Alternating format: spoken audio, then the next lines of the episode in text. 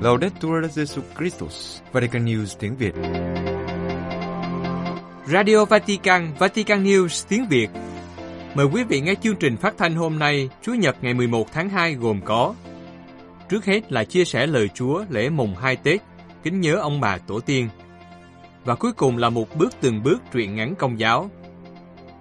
Bây giờ kính mời quý vị theo dõi chia sẻ lời Chúa của Linh Mục Đa Minh Vũ Duy Cường, dòng tên.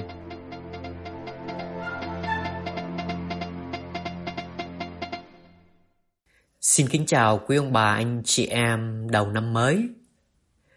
Mùng 2 Tết với tinh thần hội nhập văn hóa, đặc biệt là việc tôn kính tổ tiên và thảo hiếu ông bà cha mẹ của dân tộc Việt Nam. Giáo hội Việt Nam dành riêng ngày này để dâng lễ cầu nguyện cho tổ tiên ông bà và những người đã hoàn tất hành trình dương thế trước chúng ta, cũng như những vị vẫn đang đồng hành cùng chúng ta trong cuộc sống hiện tại. Các bài đọc kinh thánh trong phụng vụ Chúa Nhật mùng 2 Tết cũng được chọn lựa kỹ càng để nhắc nhở bổn phận của các Kitô hữu chúng ta trong việc thực hành điều răn thứ tư, tôn kính và thảo hiếu với cha mẹ. Tác giả sách huấn ca trong bài đọc 1 mời gọi người nghe ca ngợi đạo hạnh, công đức của các bậc tiền nhân qua các thế hệ, để công đức của các ngài không bị chìm vào quên lãng Tất nhiên, việc ca ngợi ấy sẽ trở nên vô nghĩa và sáo rỗng nơi ngôn từ nếu những công đức và những việc đạo hạnh ấy của các ngài không được con, cháu là chính mỗi chúng ta sống và thực hành nơi hiện tại đời mình. Vì sách huấn ca nói rõ, gia tài quý báu của các ngài là chính mỗi người chúng ta. Với những người sống bậc sống giáo dân, Chúng ta được mời gọi chân thành tự hỏi lòng mình xem Tôi đã và đang tiếp nối sống nhân đức nào của ông bà tổ tiên Như hiền lành, khiêm tốn, chịu thương chịu khó Hay những người khác Có nhận thấy những nét đạo hạnh của các ngài Nơi cách đối nhân xử thế và đời sống đạo của tôi chăng? Với những người sống đời thánh hiến nơi các dòng tu thì cần hỏi thêm liệu các nền linh đạo mà các đấng tổ phụ đã mở lối mà tôi đang bước theo có được thể hiện cách sống động nơi cung cách hành xử, nơi sứ vụ tông đồ và đời sống tu trì của tôi không? Nếu sách huấn ca nói đến những bậc tiền nhân đã khuất thì Thánh Phaolô nói về những đấng sinh thành vẫn còn sống với chúng ta trên giường thế. Ngài khuyên nhủ những người con, người cháu để được hạnh phúc thì cần phải tôn kính cha mẹ và vâng lời các bậc sinh thành của mình theo tinh thần của Chúa. Đã hẳn mỗi thời, mỗi nơi, mỗi văn hóa đều có những cách thế diễn tả sự tôn kính cha mẹ, ông bà cách khác nhau. Nhưng rõ ràng, nếu vẫn để các bậc sinh thành phải chịu đau buồn vì mình, mất ăn mất ngủ vì con, vì cháu, thì rõ ràng những người con người cháu đó cần nhìn lại lối sống và cách báo hiếu của mình. Sự khác biệt về lối nhìn, tâm lý và học vấn giữa các thế hệ trong cùng một gia đình rõ ràng là một thách đố lớn để ông bà cha mẹ hiểu và đồng hành với con cháu trong sự kiên nhẫn và bao dung với thế hệ trẻ đang phải chịu những áp lực vô hình bên ngoài mà cha mẹ ông bà không thấy được. Và ngược lại, một khi con cháu không đặt mình vào vị trí của ông bà, cha mẹ của mình mà nhận ra tình thương của họ thì cũng dễ bực mình, cáu gắt để rồi có khi buông ra những lời nói và hành động vô tình khiến các ngài tổn thương. Thế nên Thánh Phaolô khuyên nhủ, về phía cha mẹ thì đừng làm con cái tức giận và hãy thay mặt Chúa giáo dục chúng bằng cách khuyên răn và sửa dạy. Vâng, khuyên bảo và sửa dạy khác với trách móc, phàn nàn và la mắng con cháu như một số ít người vẫn làm, khiến sự khác biệt giữa thế hệ lại càng trở nên khác biệt hơn, làm cho con cháu đã xa cách ngày càng xa cách mình hơn. Còn về phía con cháu thì sao? Thánh Phaolô nhấn mạnh, để tôn kính cha mẹ, con cháu cần phải siêng năng cầu nguyện để thần khí hướng dẫn. Vì Nếu chỉ dùng lý trí và cảm xúc tự nhiên con người như chúng ta ít nhiều kinh nghiệm, thì người ta chỉ phản ứng và sống dựa vào những biểu hiện bên ngoài, nên rất dễ để cho những tiêu cực chi phối trái tim mình mà không nhận thấy tình thương nơi người khác. Một khi có thánh thần hướng dẫn, từ nơi sâu thẳm lòng mình thì chắc chắn những người làm con, làm cháu sẽ biết được những cách thế để phụng dưỡng, sống thảo hiếu với ông bà cha mẹ, cho dẫu các ngài vẫn chưa vượt qua được những giới hạn mà chính các ngài cũng chẳng muốn do hệ quả những tổn thương thẳm sâu vì bối cảnh sống cơ cực, vì sự phức tạp của thời cuộc. Vì với ơn Chúa giúp, nhờ siêng năng cầu nguyện, chúng ta sẽ học được cách lắng nghe nhau. Khi biết lắng nghe, không chỉ bằng đôi tai mà bằng cả trái tim, mọi người sẽ cảm thông và thương nhau hơn. ắt người ta cũng không vội buông ra những lời nói khiến nhau đắng lòng hay tỏ ra những thái độ làm nhau phật lòng. Đó cũng là lúc sự hiếu thảo không chỉ còn như là một việc bên ngoài và là bổn phận, mà là sự diễn tả cả tấm chân tình bên trong. Đó cũng là điểm nhấn của bài tin mừng khi Đức Giêsu nhắc nhở những người Pharisêu hãy giữ ưu tiên thực hành giới răn thảo kính cha mẹ thay vì chỉ chú tâm đến những truyền thống của phàm nhân. Họ cần đo việc phụng dưỡng và thảo kính cha mẹ bằng những lễ phẩm. Vì theo truyền thống Do Thái thời đó, số tiền lẽ ra những người con phải dành để phụng dưỡng cha mẹ mà họ trích ra để dâng cúng cho đền thờ rồi, thì họ không còn phải bù số tiền đó vào việc phụng dưỡng bậc sinh thành của mình nữa. Ngày nay có thể cũng vậy. Đôi khi, những người con vì những áp lực khác nhau đến từ cuộc sống khiến họ quên mất cái cắt cốt của giới răn thảo hiếu mà chỉ để ý đến những vật chất bên ngoài mà họ cứ nghĩ rằng như thế là đã làm tròn bổn phận của mình rồi. Thưa ông bà anh chị em, kính nhớ và biết ơn các bậc tiền nhân bằng việc thực hành sống các nhân đức của các ngài đã để lại nơi đời mình. Kính trọng và phụng dưỡng ông bà, cha mẹ còn đang đồng hành với chúng ta trên đường đời với sự chân thành và với tình thương là những thực hành cụ thể của giới răn thứ tư mà sứ điệp lời Chúa ngày mùng 2 Tết mời gọi mỗi Kitô hữu chúng ta không chỉ nghe và gật gù đồng ý rồi để lại nơi nhà thờ, nhưng hãy mang về, mang về gia đình mình mà sống. Kính chúc quý ông bà anh chị em năm mới nhiều ơn Thánh Chúa. Amen.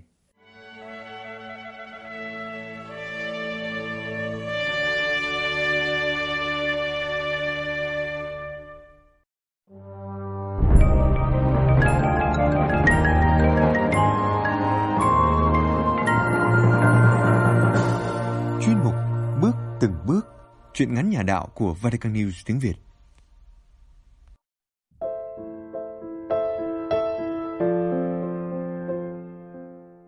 Truyện ngắn Nhà là tổ ấm của tác giả Lê Phượng, trích trong tập san bực đồng số 21 Giọng đọc Bích Ngọc, Vatican News tiếng Việt thực hiện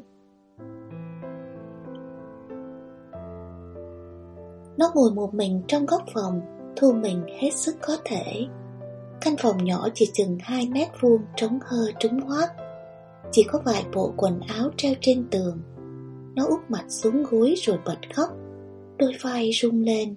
Nó khóc thật to cho thỏa sự kìm nén bao lâu nay. Chỉ còn mấy ngày nữa là Tết. Nó nhớ nhà, nhớ bố mẹ. Nó muốn về, muốn được ngồi trong ngôi nhà nhỏ lợp ngói mát rượi mà nó đã từng căm ghét. Ngôi nhà quay mặt ra cánh đồng, gió thổi vào mang theo hương lúa, hương hoa màu của mùa. Nó thấy nhớ và thèm được ngửi mùi bùn đất ngai ngái của cánh đồng mỗi khi đến mùa cày ải. Cái mùi mà nó đã từng cảm thấy khó chịu vào mỗi buổi tối. Vậy mà đã gần một năm nó bỏ nhà đi Cần một năm lăn lóc mưu sinh nó mới thấm thía Thì ra cuộc sống không hề đơn giản như nó nghĩ Và nó cũng không mạnh mẽ như đã tưởng cũng sắp đến ngày dỗ ông nội. Ai sẽ là người trèo lên cây cau đầu hè hái quả cho mẹ nó thắp hương ông? Nó muốn trở về nhưng lại sợ. Không biết bố mẹ có tha thứ cho mình hay không? Bố mẹ có còn chấp nhận thằng con ngang ngược, không biết nghe lời cha mẹ như mình hay không? Chính nó còn không thể tha thứ cho chính mình khi nhớ lại những gì đã nói với bố mẹ. Nó thấy ân hận ghê gớm, cứ ước thời gian có thể quay trở lại, nó sẽ nghe lời bố mẹ, sẽ chăm chỉ học hành. Nếu vậy, giờ này có lẽ nó cũng như bao bạn bè cùng trang lứa, là cậu sinh viên cuối cấp chuẩn bị bước vào đại học. Chuông điện thoại reo, nó ngó qua điện thoại là bà chủ hoa phượng. Nó uể oải đưa điện thoại lên tai. Mày đang chết dấp xó nào vậy? Biết mấy giờ rồi không mà chưa phát xác đến làm? Gần Tết khách cửa đông mà mày. Nó buông điện thoại, kẻ đầu dây bên kia đang xa xả nói. Nó ứa nước mắt khi nhớ đến câu Cơm người khổ lắm ai ơi Chẳng như cơm mẹ vừa ngồi vừa ăn mà nó đọc được hồi chiều khi lướt qua Facebook. Tối rồi, lẽ ra giờ này nó đang ở chỗ làm Mà lẽ ra nó đang quây quần bên mâm cơm cùng bố mẹ. Mẹ sẽ cắt đồ ăn cho bố Rồi cho nó. Bố sẽ vừa ăn vừa kể chuyện Xong dục nó ăn nhanh còn vào học bài. Gió ngoài cánh đồng thổi vào mát rượi Mình uể oải bưng bát cơm và vào miệng. Bố mẹ có bao giờ để ý đến tâm trạng ước muốn của nó hay không? Suốt ngày chỉ nói đến học Thằng Minh còn hơn một năm nữa là hết cấp, Rồi đi đại học. Vừa mới nghe bố nói vậy Minh đã buông bát đứng dậy. Nó chán ngấy khi cứ phải nghe mãi cái điệp khúc. Chỉ có học mới mở mày mở mặt lên được. Chỉ có học mới đỡ vất vả khổ sở. Nó thấy bố mẹ quá lạc hậu. Thời buổi này Đâu phải chỉ có con đường duy nhất là học đại học mới có thể thành công giàu có. Đầy người chỉ học hết cấp 3 Họ vẫn thành đạt đấy thôi. Bố mẹ cũng thừa biết, Thiếu gì người học xong đại học, Loại khá giả hẳn hoi, Có xin được việc đâu. Về nhà vẫn phải đi làm công nhân, Hoặc chăn nuôi gà vịt, Hoặc đi làm một việc chẳng dính dáng gì Đến cái đã được học. Vậy thì việc gì phải đi học cho khổ, Vừa tốn tiền Vừa mất thời gian. Mình quyết định rồi, Cứ học xong cấp 3 thôi, Rồi lo học nghề đi làm. Có vốn đã sẽ kinh doanh cái gì đó. Xã hội bây giờ thừa thầy thiếu thợ. Sinh viên mỗi năm ra trường không biết bao nhiêu mà kể. Kiến thức có, Nhưng có trực tiếp làm được nghề gì đâu. Trong khi đó thợ có tay nghề giỏi thuộc các ngành nghề thì thiếu. Đi học nghề thời buổi này chắc chắn sẽ tốt hơn là đi học tiếp. Nó bước ra sân Ánh trăng sáng mới lên soi bóng nó độ dài trên bóng cây câu đầu hè Nó ưỡn ngược đón làn gió mát từ ngoài đồng thổi vào bỗng nhăn mặt khi ngửi thấy mùi bùn đất cày ải. Mùa này nhàn, không phải rơm rạ ngập nhà, cũng không có mấy con bướm thiêu thân theo ánh điện bay vào làm ngứa ngáy, thì lại là mùi bùn đất. Nó quay vào nhà, bố mẹ đã ăn xong, mẹ đang dọn dẹp, bố thì uống vội cốc nước rồi chuẩn bị làm việc. Bố Minh bị tai nạn mấy năm trước khi đi phụ hồ, đôi chân giờ không còn lành lặn nữa. Ông ở nhà nhận đan ghế mây ghế nhựa cho người ta. Mẹ xong mùa cũng làm Rảnh là làm. Nó thấy bố mẹ làm suốt ngày Ngày làm, tối làm Làm từ sáng đến tận khuya Ngày được một hai trăm ngàn. Vậy mà lúc nào cũng nói đến chuyện nó đi học đại học. Nó sẽ không đi học Sẽ đi làm để bố mẹ đỡ vất vả Nó thấy rất khó chịu Mỗi khi trái gió trở trời Bố nó nhăn nhó tái mặt vì vết đau bên chân bị cụt mà vẫn cố ngồi làm cho kịp hàng giao cho người ta. Minh Bê dùng bố ít đồ ra sân đi, tối nay trăng sáng quá, gió mát nữa. Bố mẹ nghỉ làm đi, đừng làm nữa. Ơ hay, cái thằng này không làm lấy gì mà chi tiêu. Với lại sang năm con vào đại học, cũng cần một số tiền lớn để nhập học nữa. Lại là đại học, mình đang ôm mớ dây mây lên liền buông xuống. Nó nói gần như gắt lên. Con đã nói rồi Con học xong sẽ đi học nghề Con không học đại học đâu. Cá không ăn muối cá ươn. Mày ngang bướng vậy Không nghe lời bố mẹ sau này làm được việc gì? Đâu có phải cứ học mãi mà nên người đâu. Sẽ có đầy việc nếu người ta biết đầu tư tìm tòi học hỏi. Con sẽ cho bố mẹ thấy, Ngay bây giờ, con cũng có thể đi làm kiếm tiền.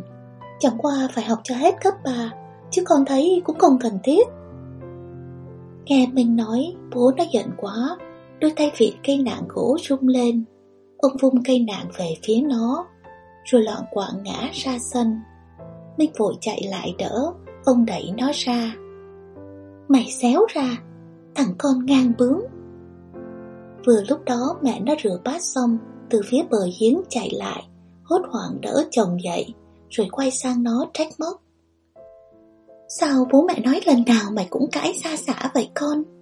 Mày còn trẻ con lắm, Chưa hiểu đời đâu. Mọi thứ không hề đơn giản như con nghĩ đâu. Thôi vào lo học bài đi, Còn một năm nữa là thi đại học rồi. Cứ lung tung không khéo lại chẳng đâu vào đâu. Con đã nói là không học đại học mà Con... Mày, mày viễn vông vừa thôi Không học thì mà làm được gì Mày rời nhà này một ngày xem có đói vàng mắt ra không mà ở đó lý sự. Tí tuổi ranh đã không biết nghe lời. Sau này chỉ có giao du với vườn đầu trộm đuôi cướp thôi. Bị động đến lòng tự ái, mình quát mắt nhìn lại bố rồi bỏ vào trong nhà. Dù sao nó cũng sắp 18 tuổi rồi, đâu còn trẻ con nữa mà bố mẹ cứ suốt ngày mắng mỏ, nói này nói kia. Nó sẽ cho bố thấy nó làm được dù không học. Nó sẽ không chết đói như bố nghĩ. Nó sẽ xin đi làm rồi đi học nghề. Vậy là đêm hôm đó nó bỏ đi với vài bộ đồ Và hai ngàn tiết kiệm được. Nó để lại bức thư ngắn gọn Với lời khẳng định chắc chắn. Con sẽ thành công. Bụng Minh sôi lên. Từ chiều đến giờ nó chưa có cái gì cho vào bụng Đã gần 9 giờ tối Gần một năm Tiền công làm thêm chỉ đủ cho nó chi trả tiền phòng trọ, tiền ăn ở nơi thành phố tấp nập này. Dự định học nghề của nó chưa thành. Xoay vòng một ngày nó cũng chẳng còn thời gian mà đi học. Gần một năm, Minh thực sự đã thấm thía lời dạy của bố mẹ. Nhưng làm sao nó có thể quay về? Không biết bố mẹ giờ ra sao? Bố có cần nhận hàng về làm không? Mỗi khi mùa gặt, Ai sẽ khiêng thóc lên nhà cho mẹ? Ai sẽ phụ mẹ đánh đống rơm? Bố mẹ có còn muốn nhìn mặt thằng con này hay không? Mọi ý nghĩ cứ hỗn độn trong đầu nó. Điện thoại lại reo Là một số lạ Nó tắt máy. Lần thứ ba Nó đưa lên tai. Minh, con đó phải không? Minh hoảng hốt khi nhận ra giọng run run hồi hộp của mẹ. Mẹ à, Ừ, về đi con Bố mẹ trông con hàng ngày. Nhưng con... Bố mẹ biết cả rồi Cần một năm thế là đủ rồi Về đi con. Minh không dám nghe thêm nữa Nó sợ mẹ sẽ biết mình đang khóc. Nó đưa tay bịt miệng Ngăn tiếng nấc đang trào lên Khi nghe tiếng bố thì thầm hỏi. Thế nào mình Con nó về chứ? Không biết giờ béo gầy ra sao. Không suy nghĩ gì thêm, Minh Vô vội mấy bộ quần áo cho vào ba lô, Bước ra khỏi căn phòng tối om của mình. Nó đi nhanh về phía đầu hẻm Vẫy xe ôm ra đường lớn. Nó sẽ lên bất cứ chuyến xe nào sớm nhất trong đêm để về nhà. Trước mắt nó là hình ảnh bố mẹ đang đón đợi đầu ngõ.